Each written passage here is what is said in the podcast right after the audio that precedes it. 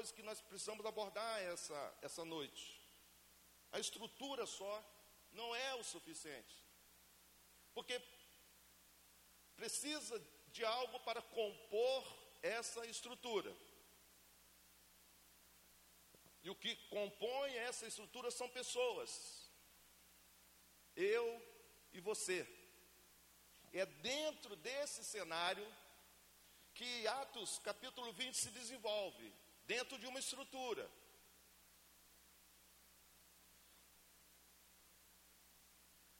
Você deve colocar um, uma, uma passagem escrita por Gary Collins. Ele diz o seguinte: a Bíblia contém vários exemplos de necessidades humanas: solidão, desânimo, dúvidas, tristezas, inveja, violência, pobreza e doenças. Segura aí, Zé. O que Gary Collins está dizendo é que a Bíblia diz que até com os mais célebres santos, essas, esses sintomas aconteceram. E dentro de uma estrutura relatada aqui em Atos 20, uma estrutura, ali há uma composição de pessoas. Por exemplo, a Bíblia fala sobre solidão. Quem sabe essa semana mesmo você começou a, a refletir sobre sua vida no seu cantinho, no seu quartinho. E aí você entendeu que você, essa semana foi uma semana solitária para você. Você sentiu saudade dos filhos que não moram mais em Pádua. Quem sabe uma semana de desânimo. Sabe, você, ah, hoje eu não vou nem fazer comida, não. Ah, hoje eu não vou nem preparar aula. Ah, prova essa semana, estou desanimado. E pedalar então, 5 e meia da manhã, não conte comigo. Preparar um TCC, estou muito desanimado. Dúvidas. Hoje eu vou no culto às 8 horas na PIB Pádua. Eu acho que o sapato dourado fica bom. Não, olhando direitinho, o preto é mais discreto. O vermelho. O vermelho, estamos entrando no verão, vai funcionar.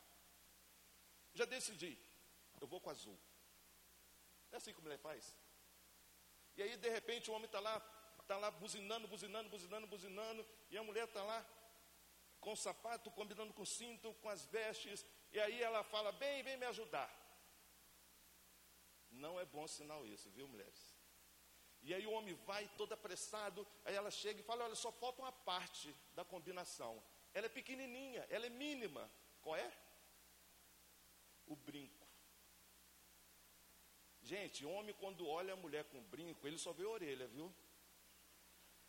Mas a mulher, ela, ela quer combinar o brinco com a roupa, com a maquiagem, com o cinto, com o sapato. O homem não vê isso, mulheres. E aí, isso vai dando dúvida. Será que chegou o tempo de eu casar? Será que essa pessoa certa para mim casar? Será que qual carro que eu vou comprar? Será que vai ser com a Dalila, né? Será que, que, que, que vai ser na Ford, né? Será que vai ser na Volks, né? Será que vai ser com Jarbinha? São dúvidas. Dúvidas que são inerentes aos homens de Deus daquela época e inerentes também a nós, na atualidade. E aí, pós-dúvida vem tristezas. Tristeza por desapontamento. Quem sabe esse ano foi o ano que você mais se desapontou com pessoas. Quem sabe você traçou alguma linha, alguma linha de, de, de, de confiança, de conquista, mas você desapontou em relacionamentos. E aí você vê o lance da inveja. Todo mundo se deu bem esse ano, menos eu. Isso é natural, meus queridos. Isso é salutar. Isso fez parte também dos homens de Deus. E aí vem a violência, violência doméstica, mas não só a violência doméstica, não só a, a, a violência urbana, mas também a violência com palavras. Alguém falou muito, muito sério, muito duro com você no trabalho.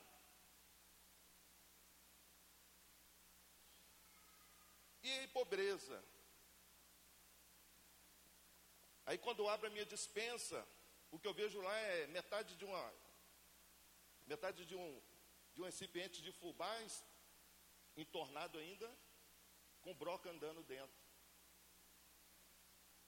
Ou quem sabe o que perdurou foi doenças, perdas.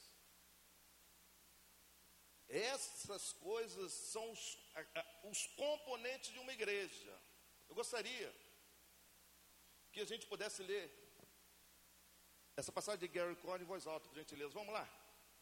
A Bíblia contém vários exemplos de necessidades humanas: solidão, desânimo, dúvidas, tristezas, inveja, violência, pobreza e doenças. Agora presta atenção. Eu gostaria que você virasse para a pessoa do seu lado e dissesse o seguinte: olha, o que mais me, me identifiquei essa semana, esse mês, esse semestre ou esse ano, foi com a solidão, foi com desânimo, foi com dúvidas. Termina a faculdade ou não, fecha a faculdade ou não, caso ou não caso, sabe? Foi com tristezas. Eu estou passando um tempo de, de um tempo de, de tristeza, foi inveja, foi violência, pobreza, doença, sabe? Conversa com a pessoa do teu lado, 30 segundos. O que você mais identificou com esses sintomas aí durante esse ano?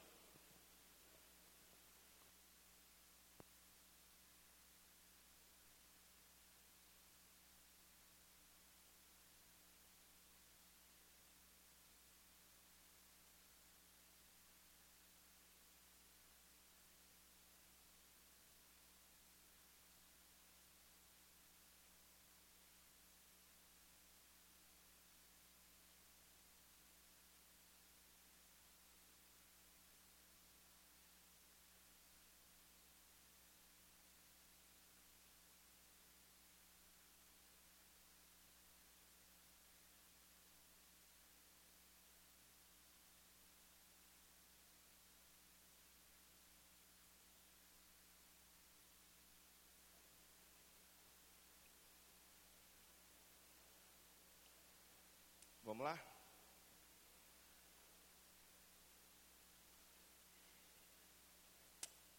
Amém.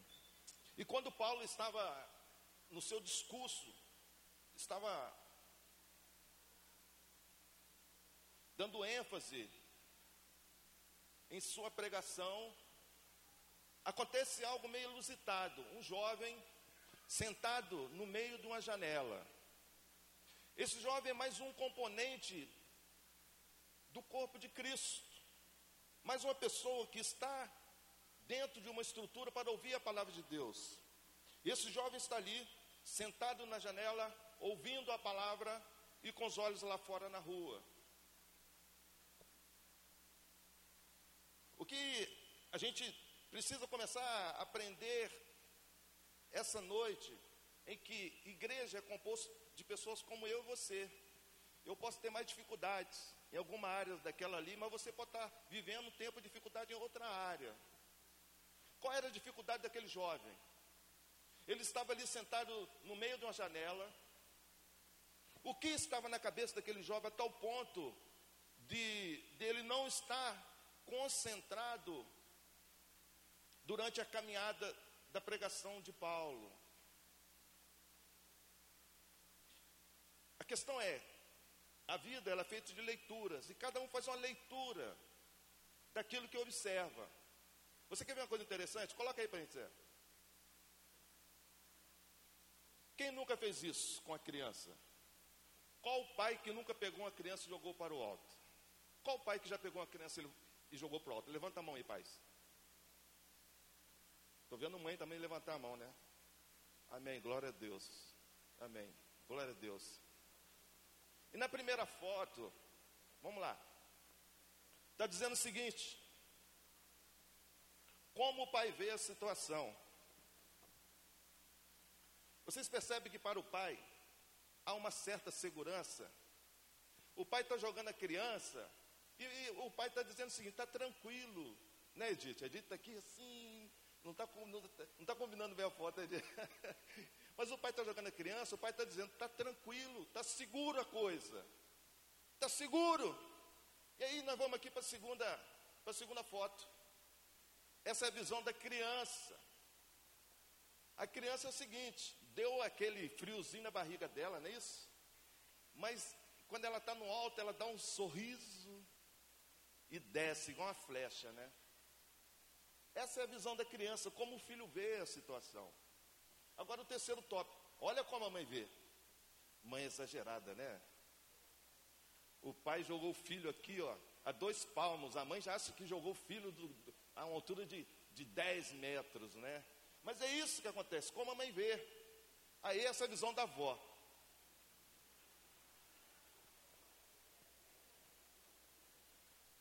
Vó é vó, né? Me ajuda aí, Marilene, me ajuda aí. A avó já acha que, que, que o pai jogou o filho além das nuvens, né?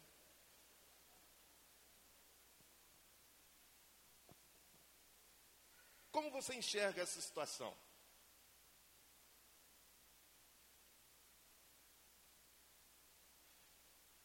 A questão é o que está no seu coração.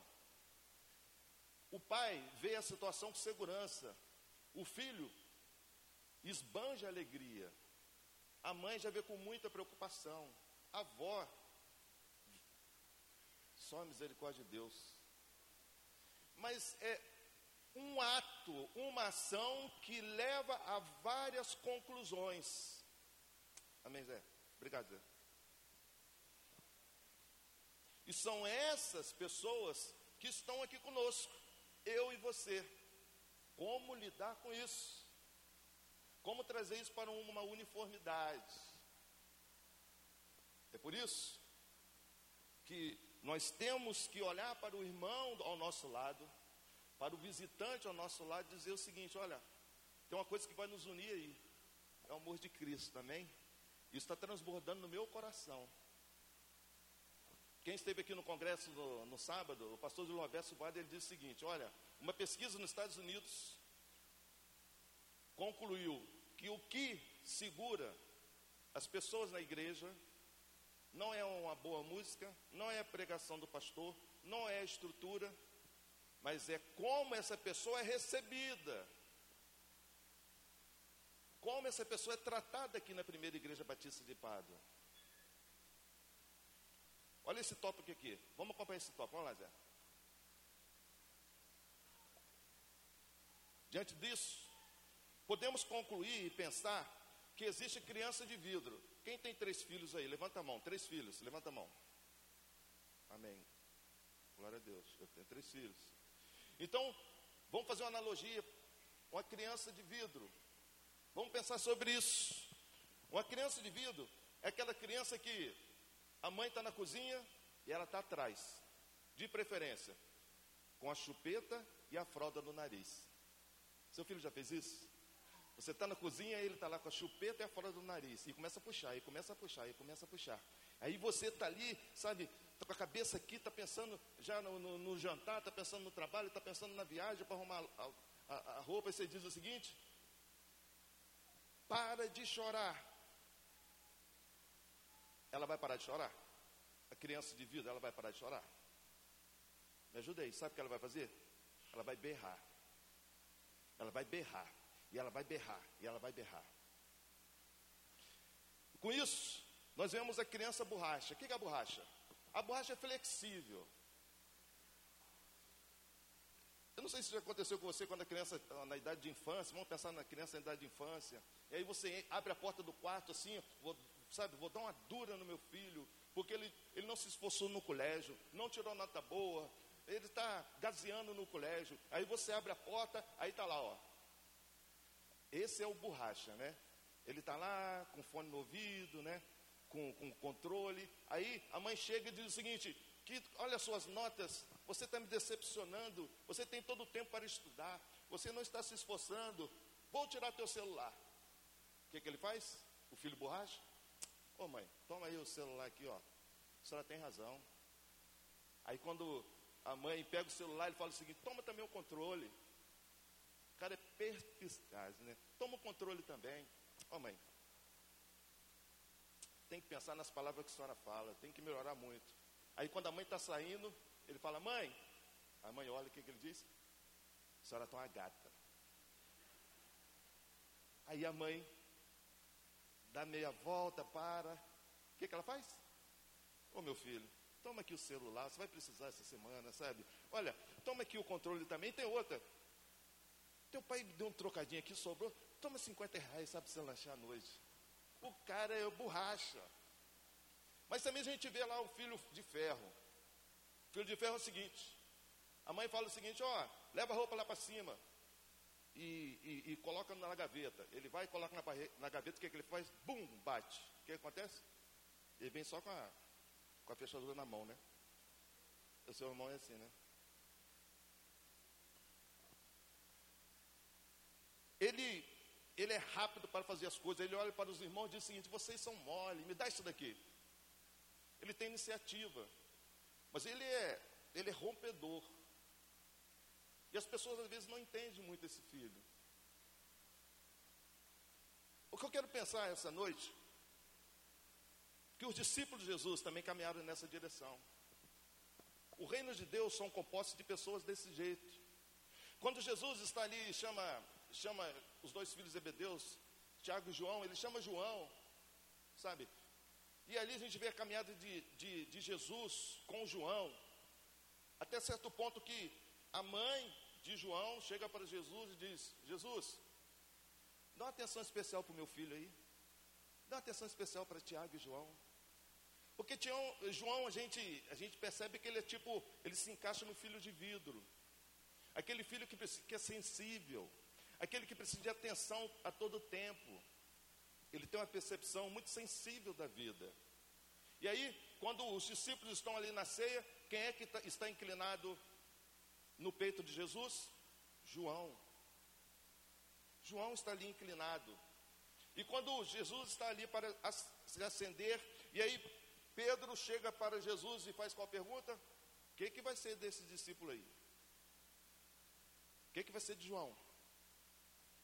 João tinha um jeito próprio de ser, meus irmãos.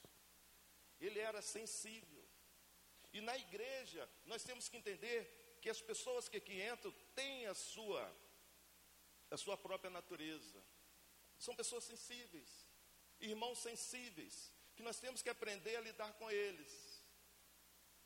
Irmão, muitas vezes que nós vamos falar alguma coisa, ele vai ficar muito sensível.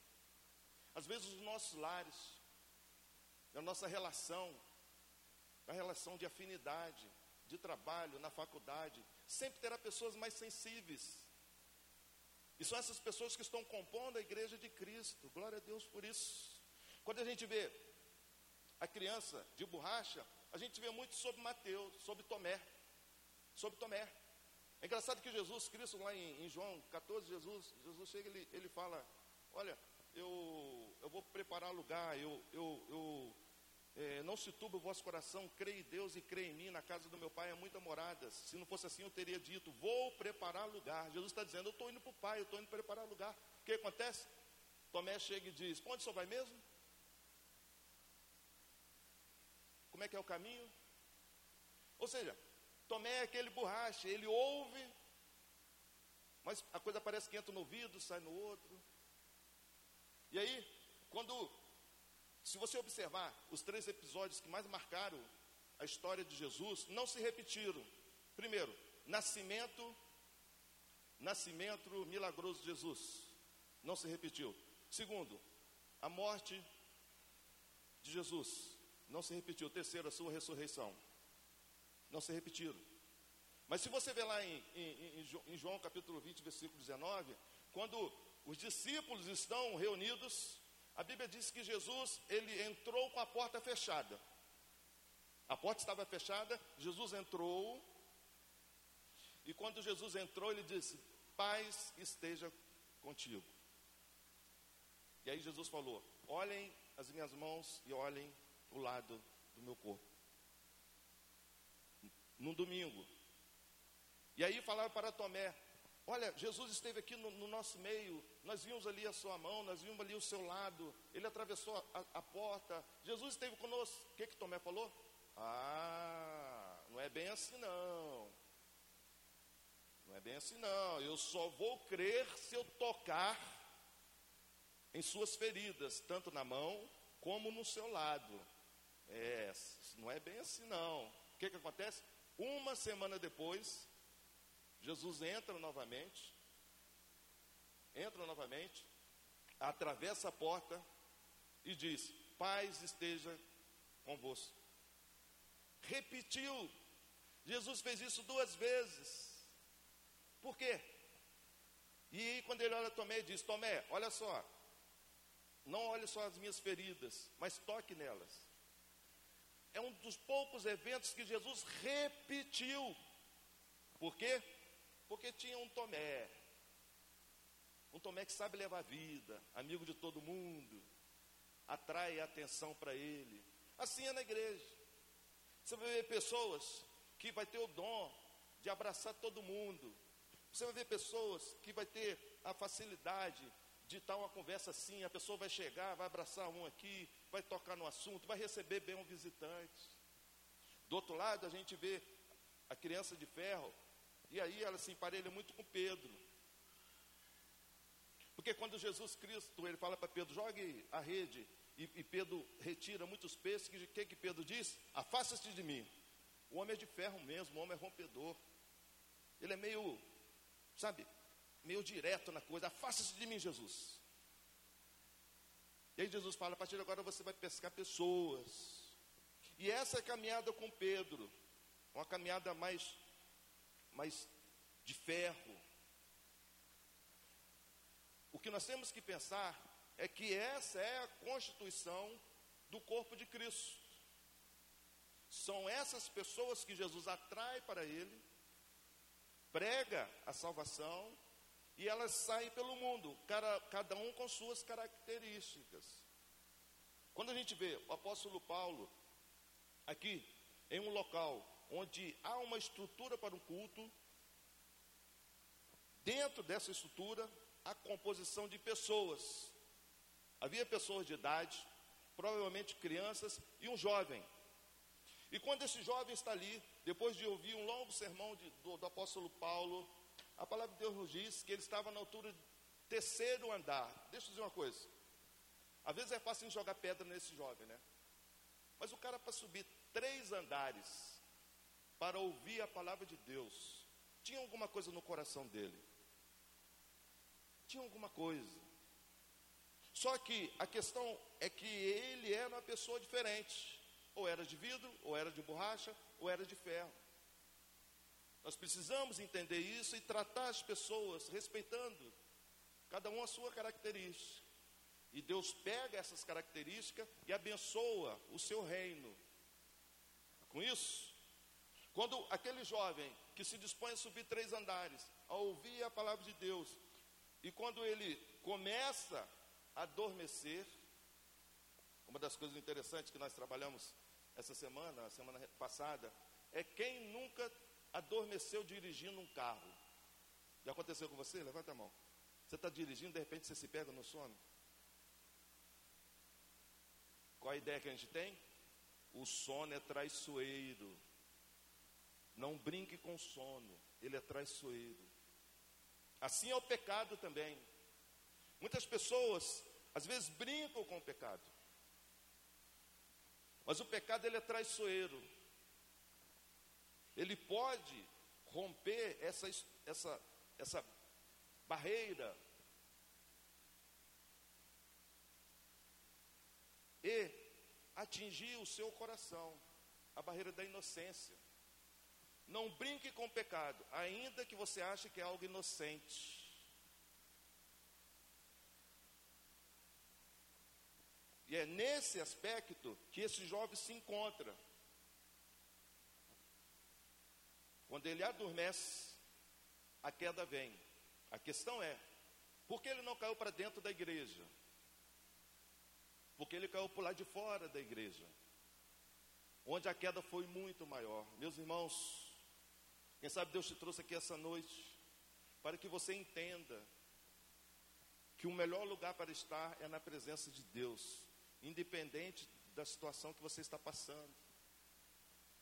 Porque por mais que a dificuldade venha, por mais que as tentações venham, é que a gente caia na ilusão de entender que viver longe de Deus é o melhor caminho, quando a queda vem, ela vem para destruir as nossas vidas. E é por isso que quando aquele jovem cai, o apóstolo Paulo nos ensina uma coisa muito profunda. Pessoas são mais importantes. Ele para tudo. Ele parou tudo. Ele parou tudo porque lá embaixo estava um jovem. Porque o amor que estava em seu coração não podia se limitar tão somente a transmitir palavras. Ela tinha que ser exercida em ações. O apóstolo Paulo para o culto, desce e chega lá embaixo. E a Bíblia diz que aquele homem estava morto. O que se sucede depois disso? Coloca o vídeo para a gente aí, Zé. Vamos prestar atenção nesse vídeo, por gentileza.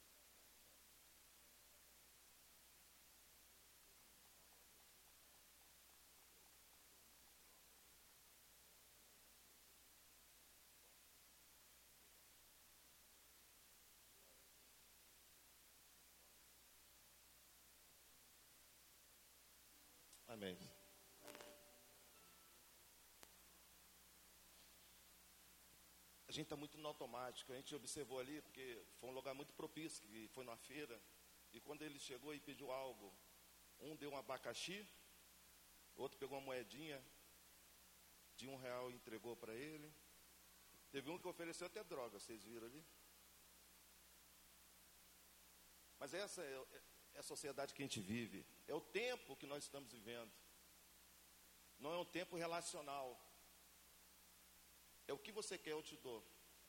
Toma fruta, toma fralda, toma uma moeda.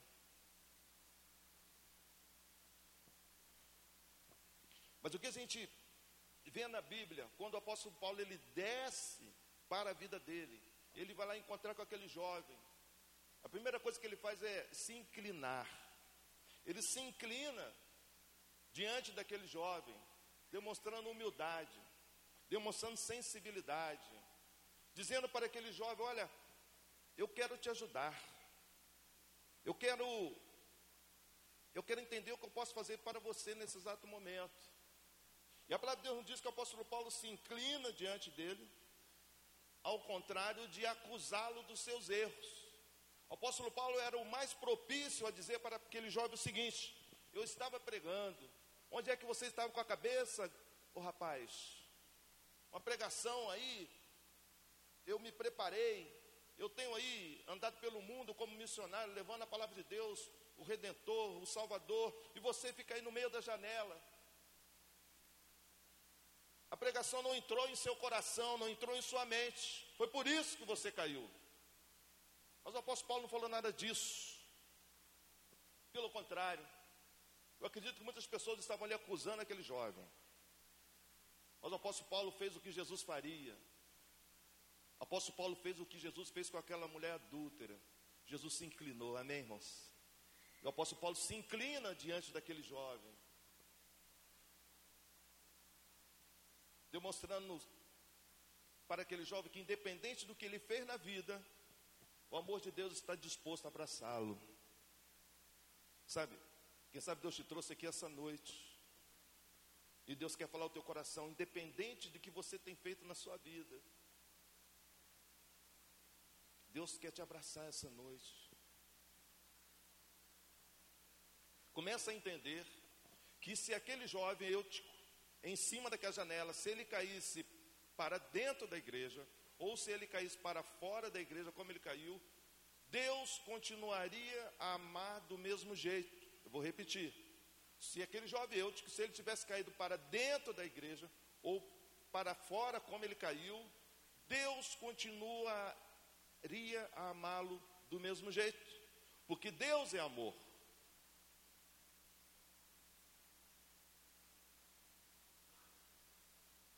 Então, o apóstolo Paulo se inclina e abraça aquele jovem. Abraça aquele jovem, dizendo para aquele jovem que a vida dele tem valor, tem significado, tem um significado especial para Deus.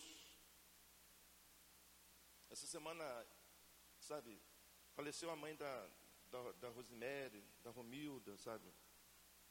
E ela chamada de boneca, né? Boneca, né? Bonequinha. Sabe?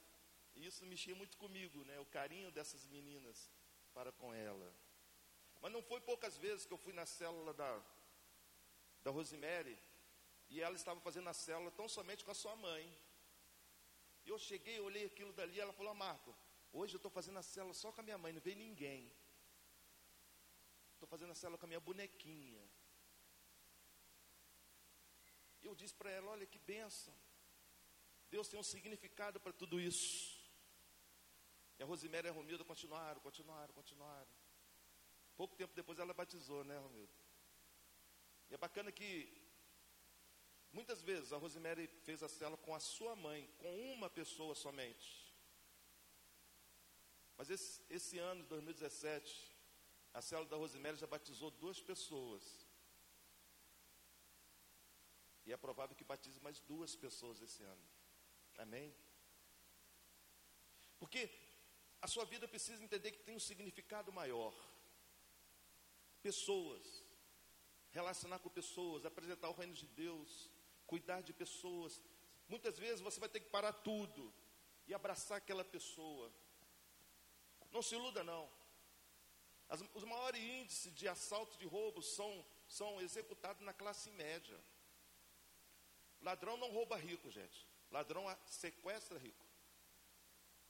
Mas os maiores índices de, de assalto são relacionados à classe média. Às vezes a gente acha que a classe média não passa por dificuldade, mas está tremendamente sofrida a classe média. Essa crise que está aí batendo a porta dos brasileiros, a classe média é sempre a classe mais prejudicada. E é a classe média que precisa de um abraço. Essa classe média precisa de uma palavra. E o apóstolo Paulo entende isso, parando a sua vida, inclinando e abraçando aquele jovem eutico. E aquele jovem recebe vida. Então, ele diz, no versículo 12: Levaram vivo o jovem, o que muitos consolou.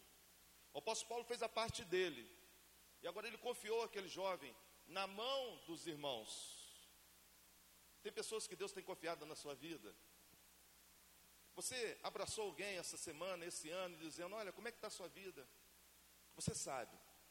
Você sabe o teu amigo que está precisando de um abraço, de uma palavra, de uma oração. Você sabe o teu filho, a tua esposa, o teu marido, o teu companheiro de trabalho. Você sabe. Mas a questão é: nós iremos estarmos só no discurso da palavra, coisa que o apóstolo Paulo entendeu que a ação é tão importante quanto. Parou tudo, desceu, se inclinou e abraçou aquele jovem.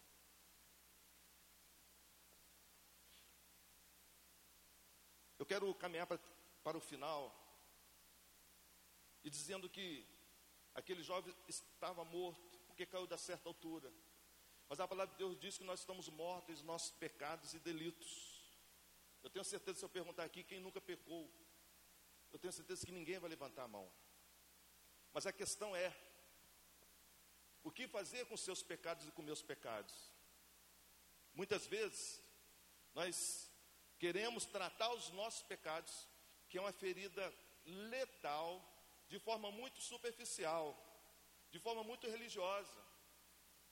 Você quer ver uma coisa? Quem aqui já caiu de moto? Levanta a mão, por gentileza. Quem já caiu de moto? Amém, pode baixar. Eu fiquei, eu, eu, fiquei, eu fiquei aqui surpreso.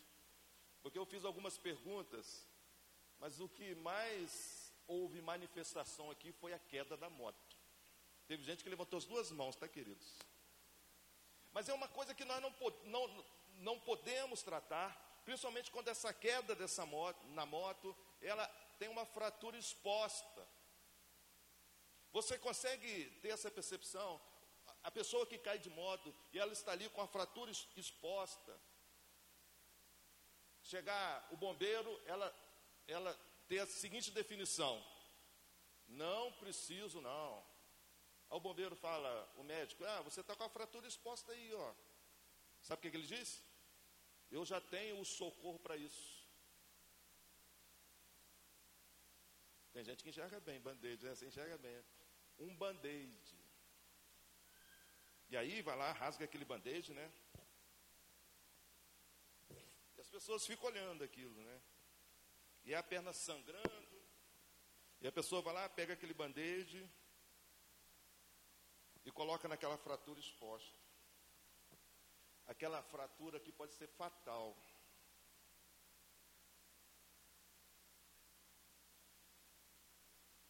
Você deve estar dizendo o seguinte: isso é uma alegoria que jamais vai acontecer. Mas eu quero falar para você essa noite. Quem sabe você está fazendo isso com o teu pecado. Quem sabe que, quem sabe, assim como aquela pessoa da moto que tem uma fratura exposta, ela olha aquela, aquela fratura, vê, até entende que ela pode ser uma, uma, uma fratura fatal, que pode trazer consequências sérias para a sua vida. Mas ela vai lá e coloca um band-aid.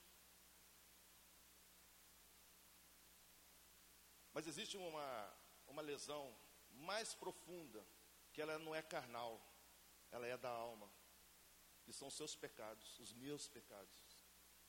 Se nós continuarmos tratando os nossos pecados com band-aid,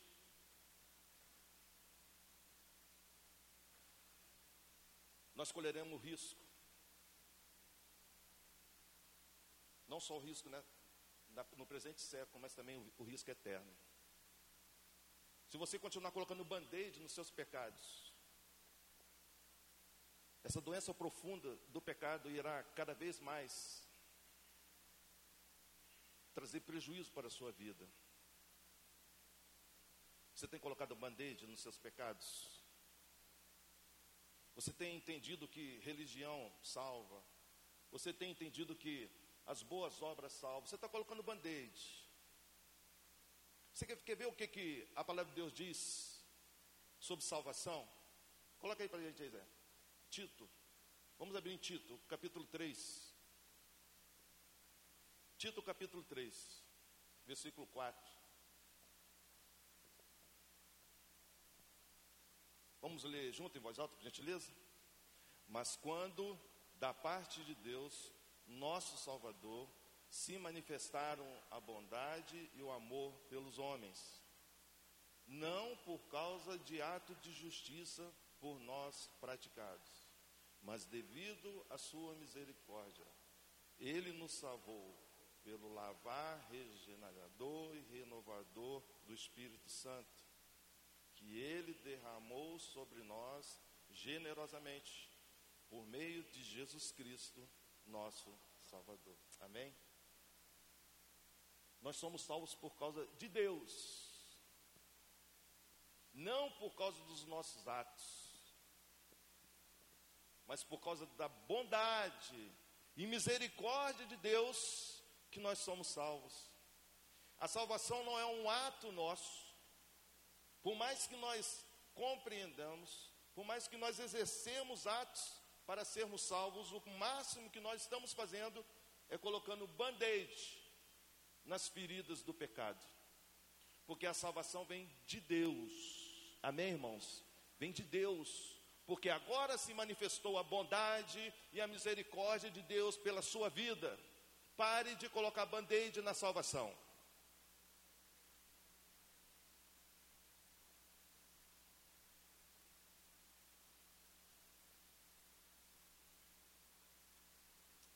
Sabe, eu queria terminar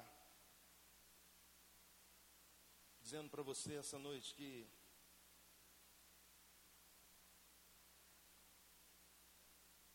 quem sabe você entrou aqui essa noite desanimado, triste. Quem sabe você entrou aqui essa noite com muitas dúvidas. Quem sabe você entrou aqui essa noite desapontado por muitas coisas. Quem sabe há problema de saúde na sua família. Sabe, o desafio essa noite é que nós façamos como Paulo. Sabe, eu, eu penso que o apóstolo Paulo teve um ato de humildade, não de humilhação, mas de humildade, de coração, porque o que tra estava transbordando no coração do apóstolo Paulo, assim ele exerceu, executou.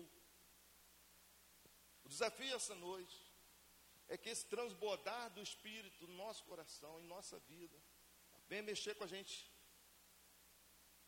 Sabe, quem sabe, Deus vai falar o teu coração, para você sair do teu lugar essa noite, sabe, quando nós começarmos a cantar, você sair do seu lugar e abraçar uma pessoa que Deus, que Deus vai te mostrar. Pessoa que você sabe que está precisando de um abraço. Pessoas que você sabe que, que precisa de um calor, de uma oração e aí você vai abraçar essa pessoa, quem sabe você vai cruzar a igreja toda, vai abraçar essa, essa pessoa e trazer aqui na frente. Você vai parar tudo. Ou quem sabe você vai vir sozinho aqui na frente, vai vir aqui colocar diante de Deus, Deus, eu estou vivendo um tempo de tristeza, de desânimo. Deus, eu preciso, preciso do teu socorro. E aí eu tenho certeza que quando você chegar aqui na frente, irmãos vai vir e vai te abraçar. Mas para isso, você tem que parar tudo essa noite. Parar tudo e entender que o, o essencial nesse exato momento é a sua vida com Deus. Porque sabe, você vai dizer para Deus, Deus, eu tenho colocado band-aid na minha fé. Eu tenho colocado bandeja nessa ferida fatal e letal que chama pecado. Mas essa noite, Senhor, eu quero, através da Sua bondade e da Sua misericórdia e do Seu amor para com minha vida, eu quero receber Jesus como meu Senhor e Salvador. Você quer parar de colocar bandeja na sua fé, entregar a tua vida a Jesus essa noite? Quando nós começarmos a cantar, eu também te convido para deixar o seu lugar e entregar a sua vida a Jesus. Vamos colocar em pé e eu estarei orando.